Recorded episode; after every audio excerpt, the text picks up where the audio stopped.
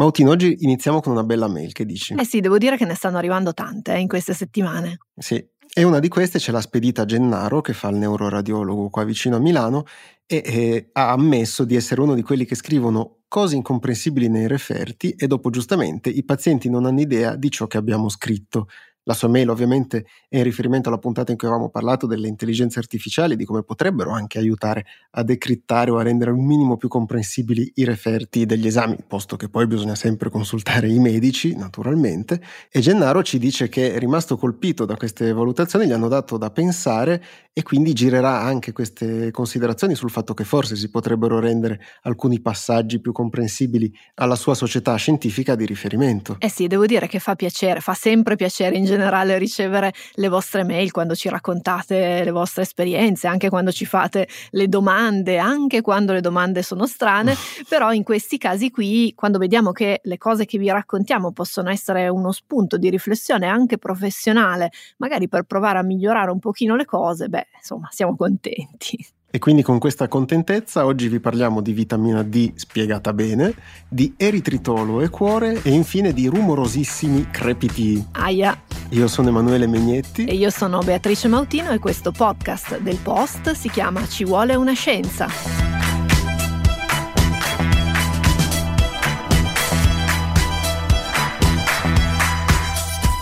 Il ventidue febbraio l'Agenzia Italiana del Farmaco, l'AIFA, ha pubblicato un aggiornamento della nota novantasei, nella quale sono stati rivisti i criteri di appropriatezza della prescrizione di integratori di vitamina D per prevenire l'osteoporosi e anche altre malattie. La notizia ha creato parecchio scompiglio e abbiamo quindi deciso di fare un La vitamina D spiegata bene, oh, proprio... Eh. come si confà qui al Post, a uso e consumo di voi fedeli che ci ascoltate ogni settimana e magari poi questa puntata la mandate anche alle mamme, agli zii, agli amici, insomma la esatto. diffondete per bene. Potete diffonderle tutte eh, comunque, quindi sì, sì, eh, sì. siamo solo contenti. Però partiamo dall'inizio e quindi dalle vitamine, no? Che cosa sono le vitamine?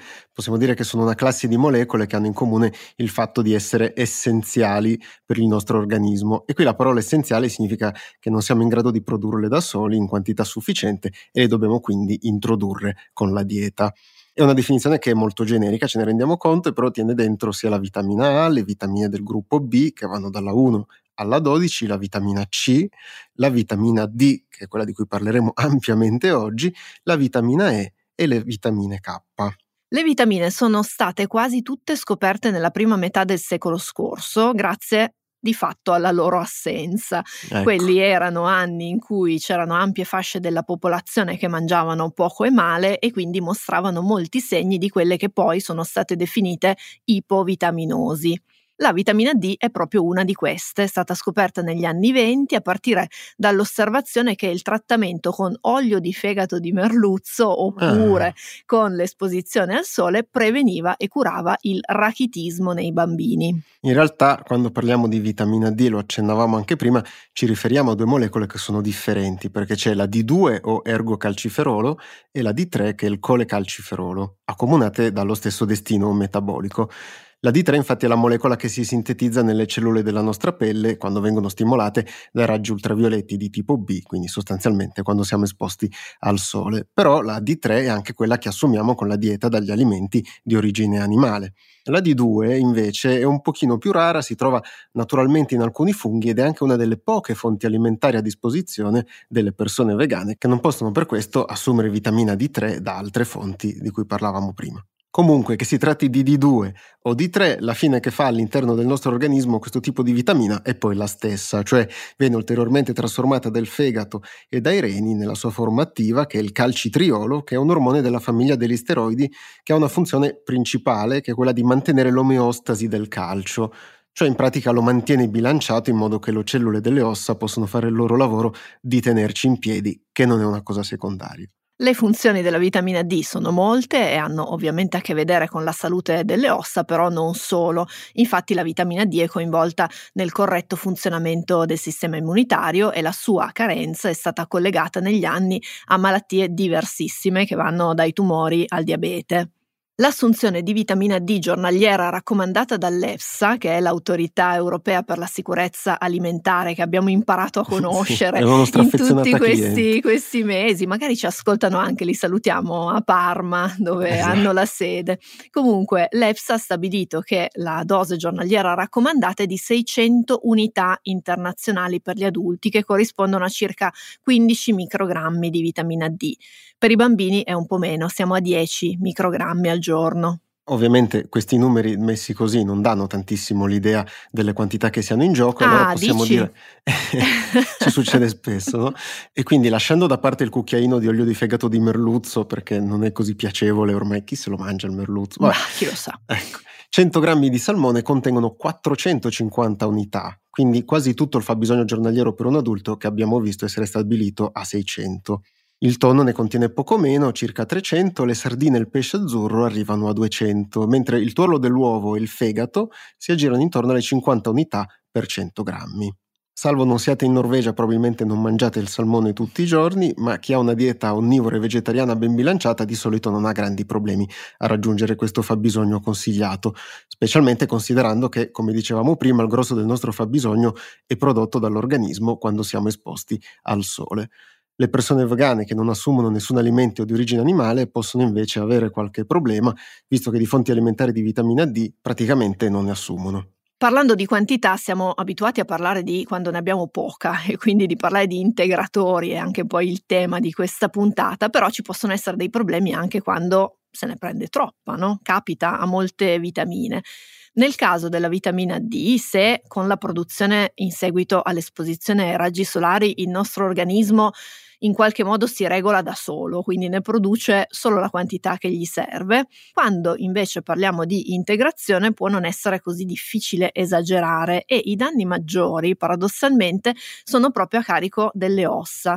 Infatti si è visto dagli studi che i pazienti con livelli molto alti di vitamina D, che magari prendono quegli integratori un po' da cavallo, no? che si trovano, che si trovano sì. in vendita su internet, o magari che vengono passati in maniera non proprio corretta da alcune palestre, eccetera. Quindi queste persone di fatto si ritrovano ad avere un incremento inaspettato per loro del rischio di cadute e di fratture alle ossa. Ciò detto, dobbiamo comunque specificare che non esiste un consenso unanime su quanta vitamina D serva per la salute in generale. Non ci sono dubbi sul fatto che valori molto bassi, cioè inferiori a otto dieci nanogrammi per millilitro di sangue, diano problemi ossei. Quando però ci spostiamo verso la situazione fisiologica, cioè quella normale, ammesso che si possa parlare di normalità in salute visto che siamo tutti diversi, la forchetta delle interpretazioni va da un minimo di dieci a un massimo di sessanta nanogrammi per millilitro di sangue, con una convergenza al centro che va di solito nella fascia tra i venti e i cinquanta. Sono quei numeri che del resto trovate quando fate un esame del sangue, di solito viene indicato un intervallo e poi vicino al vostro dato c'è un asterischino se per caso avete sforato in un senso o nell'altro. Però la storia della definizione di questi valori è un caso abbastanza da manuale di un fenomeno che viene chiamato disease mongering, cioè invenzione di una malattia. E qui Mautino abbiamo un'esperta, non nel senso che tu sia ipocondriaca. Ah no no, certo. Ma perché l'hai anche raccontato nel tuo libro. Eh sì, sempre quel libro che è diventato un audiolibro recentemente, La scienza nascosta dei cosmetici. Ho raccontato tutta la storia della vitamina D, ma anche dei disease mongering, e tra l'altro c'è anche un video gratis su YouTube, sul mio canale, per cui se volete andarmi a vedere e ad ascoltarlo lo trovate lì.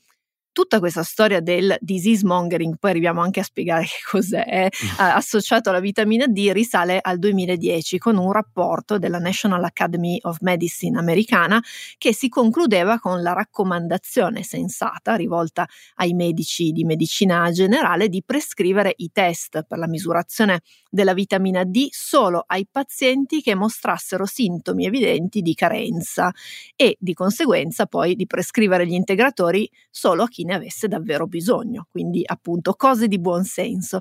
La soglia del bisogno era stata fissata a venti nanogrammi per millilitro, la stessa soglia tra l'altro usata dall'AIFA nella versione precedente della nota novantasei, quindi quella che era valida fino a pochi giorni fa.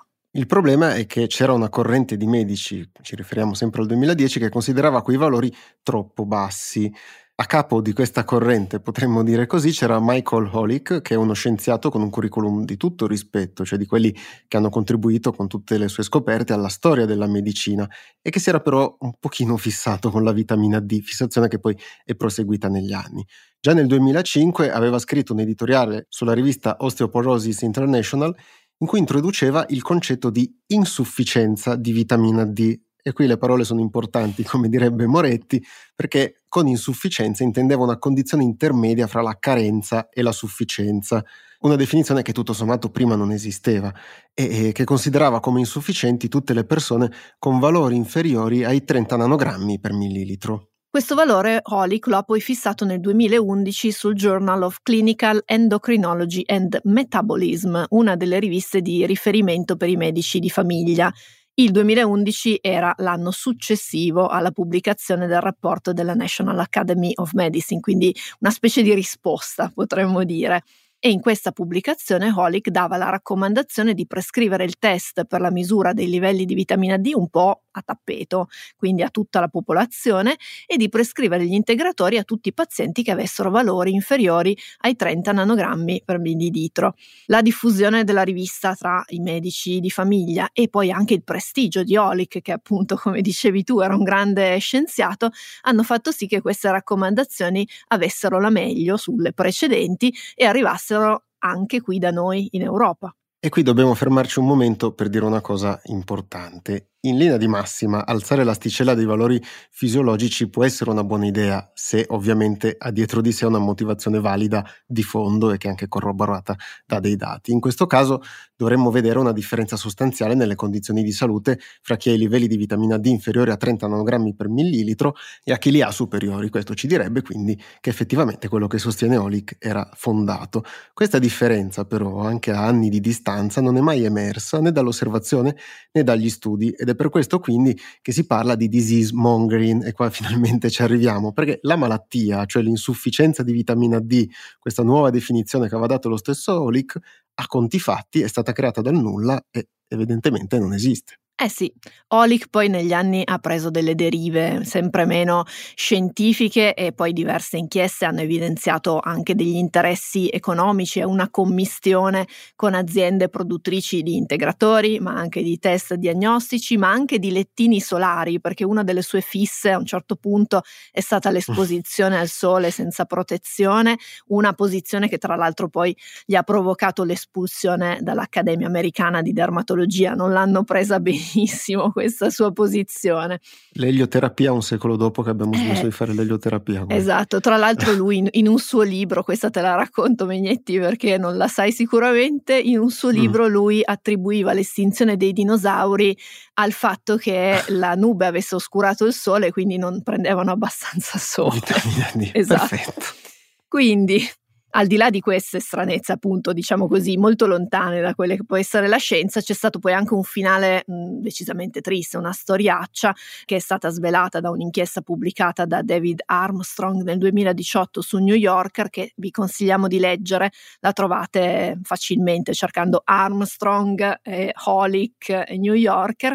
E in questa inchiesta Armstrong ha fatto emergere delle questioni inquietanti legate al ruolo di Holick come perito nella difesa in casi di violenza sui minori. Mm. Per lui si trattava, e poi andava in tribunale ovviamente a difendere questa sua posizione, sempre di fratture dovute non alle violenze ma a carenza di vitamina D, di origine genetica, perché ci sono delle malattie collegate a questa cosa.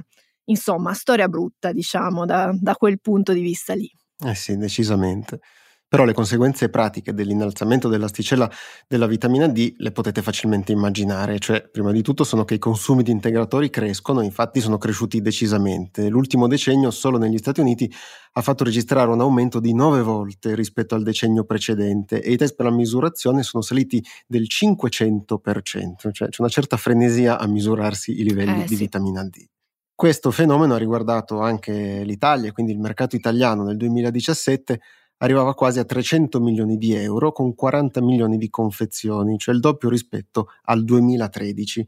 tanto da far preoccupare l'AIFA, che definiva la vitamina D un sorvegliato speciale già da diverso tempo, e quindi vediamo come c'erano già alcuni indizi su cosa sarebbe poi successo quest'anno. Nel frattempo la scienza andava avanti e i gruppi di ricerca indagavano l'efficacia degli integratori di vitamina D.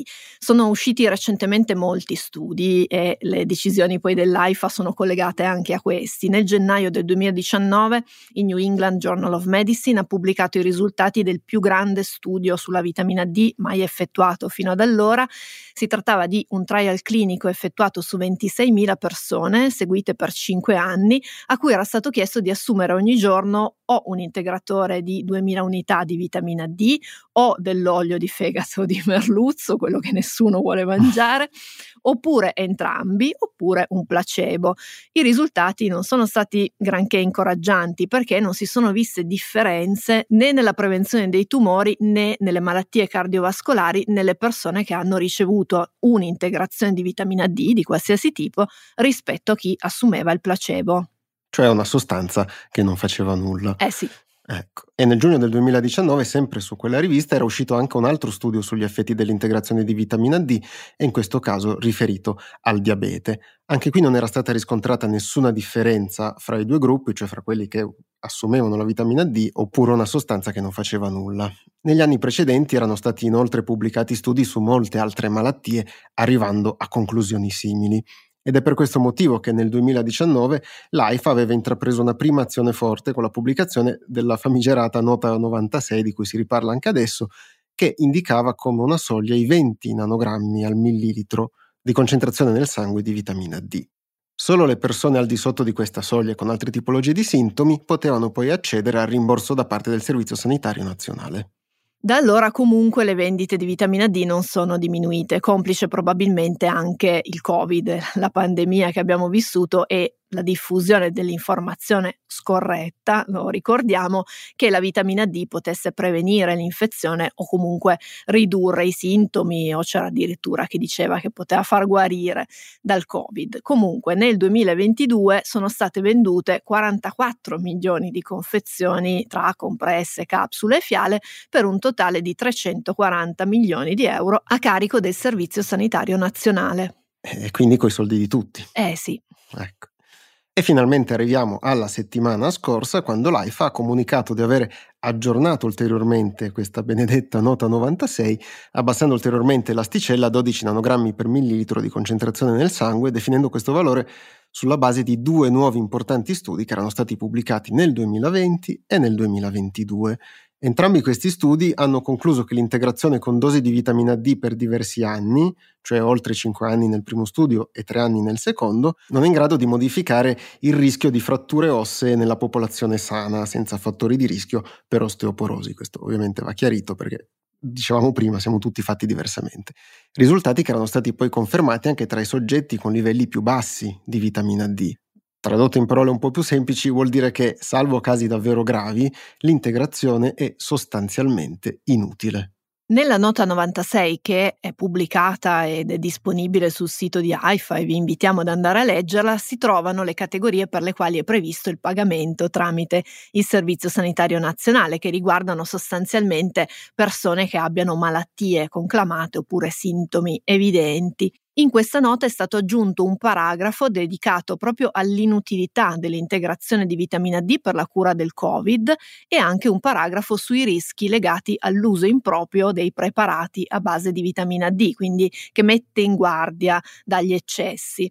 Può interessare a chi ci ascolta sapere che una delle eccezioni che sono state mantenute anche in questa versione molto restrittiva della nota novantasei riguarda le donne in gravidanza. Durante la gravidanza è infatti importante che le donne abbiano un apporto adeguato di vitamina D, sia per lo sviluppo osseo del feto e per il supporto alla placenta. Questo ovviamente non significa che tutte le donne in gravidanza devono integrare la vitamina D. Una donna può essere in gravidanza e avere comunque livelli adeguati di vitamina D. Sta ovviamente al medico valutare se ci siano le condizioni per prescrivere gli integratori, e nel caso però questo può essere acquistata a carico del Servizio Sanitario Nazionale.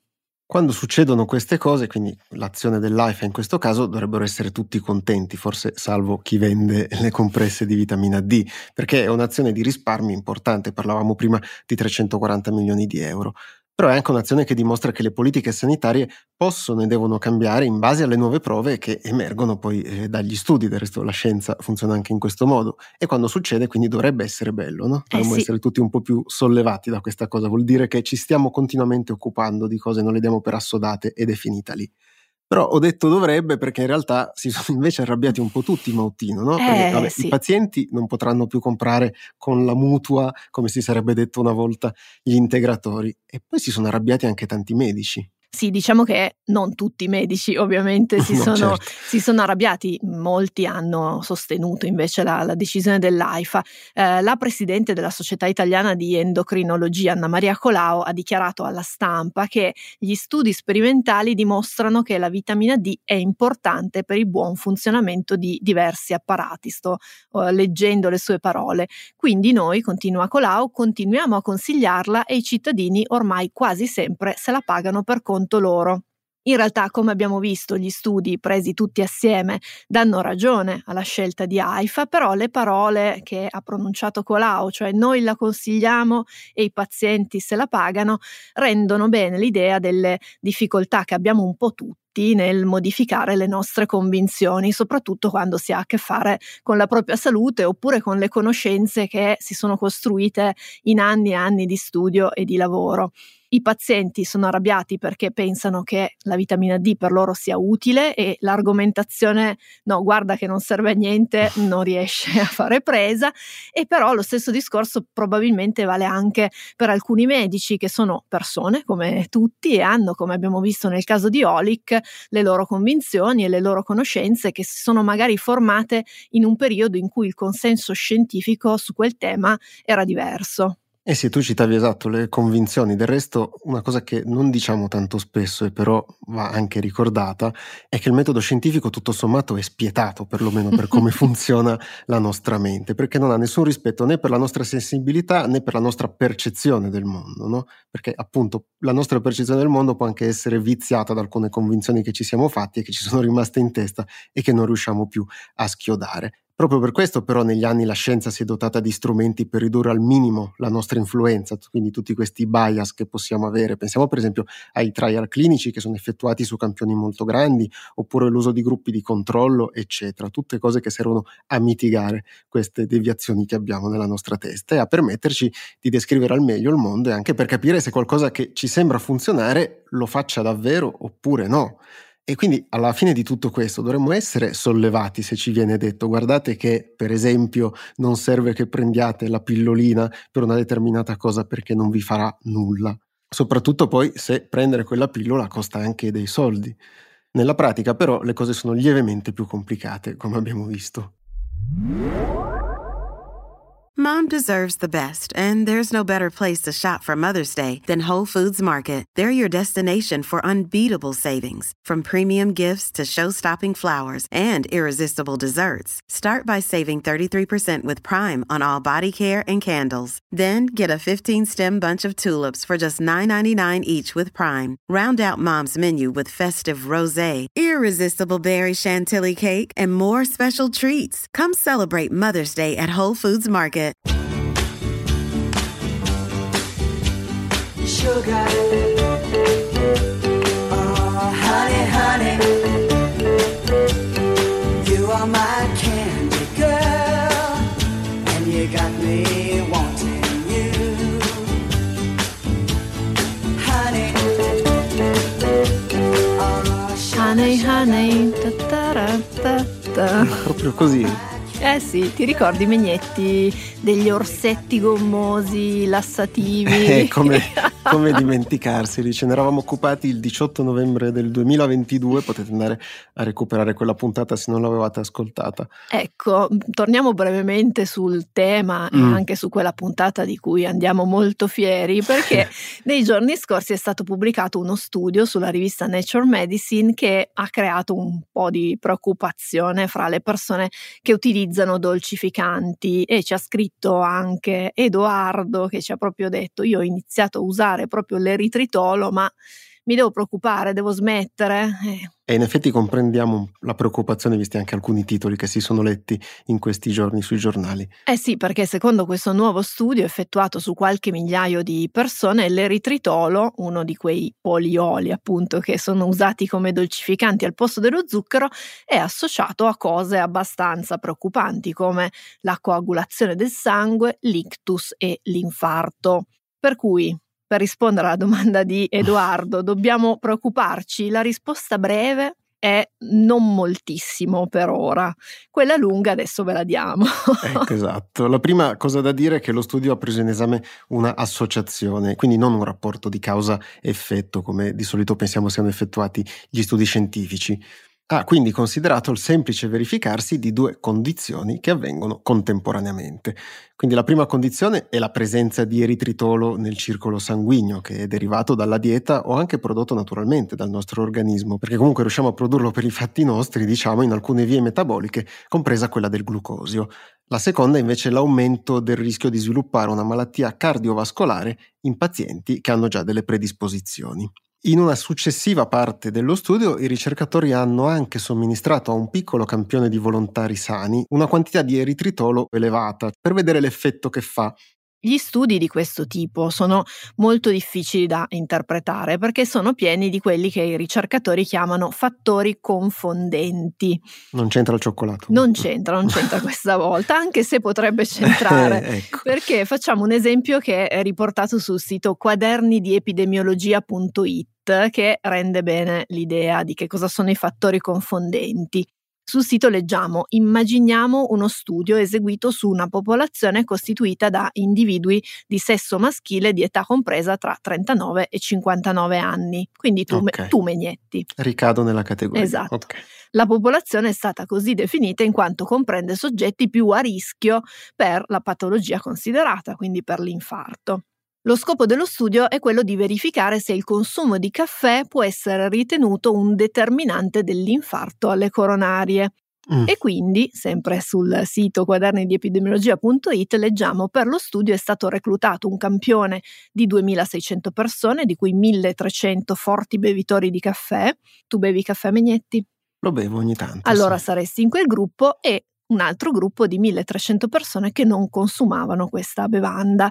Alla fine dello studio viene fuori che chi beve caffè è più soggetto a rischio di infarto. Aia. Ricordiamo, questo è uno studio ipotetico. Ipotetico, fatto, esatto. Ecco. Possiamo concludere, si chiede il sito di, di epidemiologia, che il caffè fa venire l'infarto? No, non possiamo concluderlo perché non teniamo conto appunto dei fattori confondenti e per esempio del fatto che magari fra quei bevitori di caffè ci sono più fumatori che nel gruppo dei non bevitori di caffè. Oppure magari c'è qualcuno che beve il caffè corretto, no? Esatto, eh. E il fumo, ma anche l'alcol, si sa che sono associati a malattie cardiovascolari. Da questo esempio, ci teniamo a ripetere che era un esempio, per darvi l'idea, capiamo che solo se eliminiamo i fattori confondenti possiamo sapere se davvero il caffè provoca l'infarto nella nostra fiction di un ipotetico test, oppure, nel caso invece reale dell'eritritolo, se a provocarlo è proprio il dolcificante. Per esempio, come mangiano le persone che hanno valori di eritritolo più alti? Fanno dello sport? Quali abitudini di vita hanno? Ecco. Sappiamo per esempio dalla letteratura che i dolcificanti sono spesso usati non in sostituzione dello zucchero, ma in aggiunta a una dieta che comprende alimenti molto calorici. Non è la classica cosa per cui bevo la Coca-Cola zero, però intanto mi mangio la Sacher. Ecco, questo eh. succede. No, beh, Quindi... dai, la Sacher no, Menghetti, con la Coca-Cola, questa te la boccio. Vabbè, esempio di fiction, per esempio di fiction, mi è venuto in mente quello. Va bene. Ecco, quindi una valutazione della dieta complessiva è fondamentale per escludere questi fattori che sono confondenti, quindi magari escludere anche la Sacher. Però c'è un ultimo punto che è sempre bene ricordare quando si parla di studi singoli, e lo diciamo anche spesso nel podcast, ma è bene ripeterlo. Uno studio, per quanto sia ben fatto, non fa primavera, cioè si inserisce sempre all'interno di una letteratura scientifica che lo ha preceduto e della quale bisognerà tenere poi conto, sapendo anche che ci potranno essere successive evoluzioni. Ci sono molti studi sulla sicurezza dei dolcificanti e le autorità regolatorie li monitorano per verificare che le disposizioni correnti siano ancora attuali. L'autorità di competenza per l'Europa è l'EFSA e ha fatto una valutazione dell'eritritolo come di tutti gli altri dolcificanti, valutandolo come sicuro, ovviamente a certe condizioni, come insomma per tutto. Quella valutazione si basa su un numero molto alto di studi scientifici che rendono quel giudizio solido, si dice così, che dà anche però l'idea, no, di, di, sì. di, di solidità, no? Quindi di fondamenta di un certo tipo. I nuovi dati che sono arrivati da questo studio e quelli che arrivano tutti i giorni da tutti gli studi del mondo sono sicuramente interessanti e sicuramente verranno aggiunti dall'EFSA eh, per eventualmente modificare, se saranno confermati, le disposizioni. E nel frattempo, quindi, quando trovate dei titoli che sono estremamente perentori su argomenti di questo tipo, ricordatevi magari che dietro ci sono delle sfumature che abbiamo cercato di riassumere qua molto velocemente e che però fanno sì che forse la perentorietà anche di quel titolo non sia poi così fondata.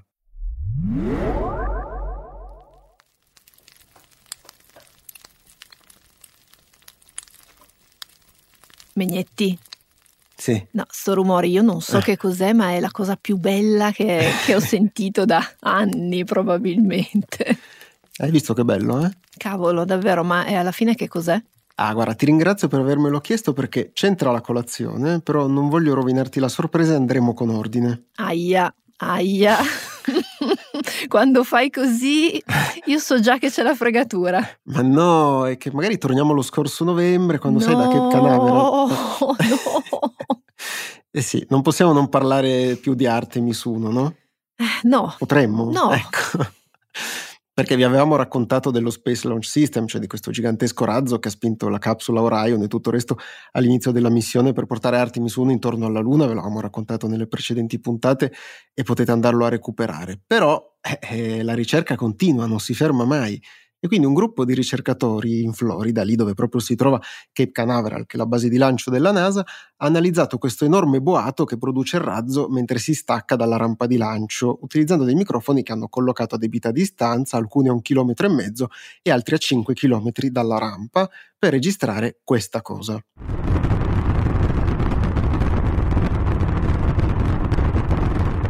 Che suono celestiale, Mautino. Ah sì, tra l'altro la tua voce, l'abbiamo già detto, ma la tua voce cambia quando parli di spazio. Prima eri tutto mogio mogio con l'eritritolo, adesso ale. Hai visto? Comunque con questi microfoni il gruppo di ricerca ha rilevato centotrentasei decibel a un chilometro e mezzo e centoventinove decibel a cinque chilometri, quindi ben al di sopra di quanto avessero previsto.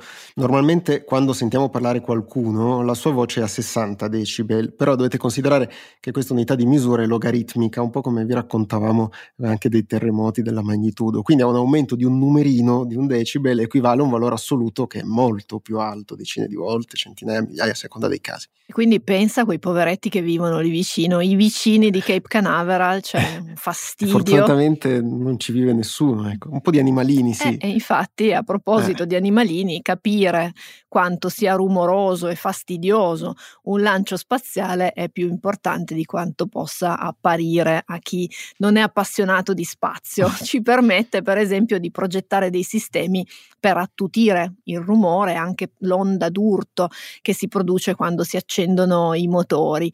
Dobbiamo dire, anzi devo dire, che ci sono già dei sistemi che permettono di, di fare questa cosa. Per lo più si usano dei grandi getti d'acqua, magari è capitato a qualcuno di voi di vederli durante i lanci, no? Questi getti sì, d'acqua, bello. Però comunque conoscere meglio le dinamiche con cui si propaga il rumore potrebbe portare allo sviluppo anche di nuovi sistemi, anche perché Cape Canaveral è vero che è in mezzo al niente, però è in mezzo a un sacco di fauna che deve essere tutelata. Quello però che mi ha colpito di questo studio, Mautino, è una cosa che ha detto una delle ricercatrici che ha partecipato e che ha studiato il crepitio che si sente eh, durante il lancio, perché alla fine se definisci tutto con dei decibel non è così immediato capire quanto sia quel rumore lì, no? E quindi Whitney Cole, che è una delle ricercatrici, ha fatto questo esempio che cito testualmente. Abbiamo scoperto che a cinque chilometri di distanza il livello di rumore del crepitio prodotto da Artemis uno era quaranta milioni di volte più grande di quello che potete sentire in una scodella di latte e Rice Krispies. Ah, cioè il riso soffiato. Beh, così sì che si capisce. Eh. Esatto, e però quindi lo sentiamo di nuovo tra l'altro in sottofondo, e ringraziamo Andrea per tutto il messaggio. Grazie, e per come Andrea ci monta sempre bene le puntate. Sentite il rumore che fa a ogni colazione il riso soffiato nella scodella. E poi moltiplicatelo per quaranta milioni di volte. E pensate allo spazio. Va bene, mentre voi siete lì che cercate di capire quanto è quaranta milioni di volte in più di, del suono dei Rice Krispies, noi siamo arrivati alla fine di questa lunga puntata che speriamo vi sia piaciuta e che vogliate condividerla con le persone a cui volete bene. Prima di salutarvi vi ricordiamo che dal primo marzo, quindi da pochi giorni, è disponibile in libreria La Terra Rotonda, che è il nuovo numero di Cose, la rivista libro del Post, che è dedicata al nostro mondo e come fatto è anche dentro un bel po' di scienza, e quindi potrebbe incuriosirvi e interessarvi. Rivista alla quale Menghetti ha partecipato e ha scritto un sacco di parole. Eh, se volete scrivere invece a noi potete farlo mandandoci una mail a ci vuole una scienza chiocciola ilpost.it. E noi come sempre vi diamo appuntamento a venerdì prossimo. Ciao! Ciao.